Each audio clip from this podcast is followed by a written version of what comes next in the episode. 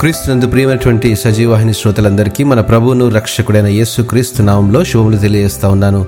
క్రీస్తుతో శ్రమానుభవములు అనే మన నలభై రోజుల పాఠ్యభాగంలో ఎనిమిదవ అనుభవాన్ని అధ్యయనం చేద్దాం. కాగా ఒక అవయవము శ్రమపడినప్పుడు అవయములన్నీ దానితో కూడా శ్రమపడును. ఒక అవయవము ఘనత పొందినప్పుడు అవయములన్నీ దానితో కూడా సంతోషించును అని కొరింతలు రాసినటువంటి మొదటి పత్రిక పన్నెండవ అధ్యాయము ఇరవై ఆరో వచనంలో వ్రాయబడింది. నడిచే దారిలో అనుకోకుండా కాలికి ముళ్ళు గుచ్చుకున్నప్పుడు కాలికే కదా నొప్పి నాకెందుకు అని చేయి అనుకుంటుందా? లేదు.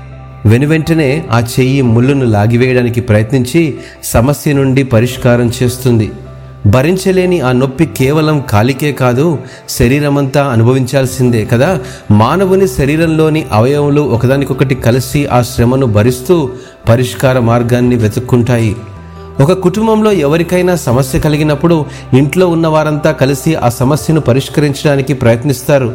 నాకేమి అవసరం అనుకుంటూ పోతే నష్టపోయేది నా కుటుంబమే కదా. అన్న అక్క తమ్ముడు చెల్లి నాన్న అమ్మ అందరూ కలిసి ఒక నిర్ణయం తీసుకొని సమస్యను అధిగమించడానికి ప్రయత్నిస్తూ ఉంటారు.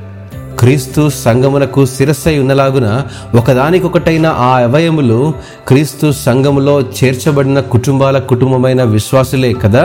అయితే ఆ కుటుంబాల కుటుంబమైన సంఘములో ఎవరికైనా శ్రమ కలిగినప్పుడు వారి కొరకు ప్రార్థించి పరామర్శించి వారి శ్రమలలో సహాయం కలిగి ఉండడం క్రైస్తవ విశ్వాసులమైన మన కనీస బాధ్యత. ఈ భారం కలిగి ఉన్నప్పుడు సంఘం అనే శరీరంలో ఒక అవయముగా ఉన్నామనే రుజువు అవుతుంది వారి కష్ట సుఖాల్లో పాలిపంపులు కలిగి ఉండడం క్రీస్తుతో శ్రమను అనుభవించినటువంటి వారం అవుతామని ఈ యొక్క పాఠ్యంలో జ్ఞాపకం చేసుకుందాం.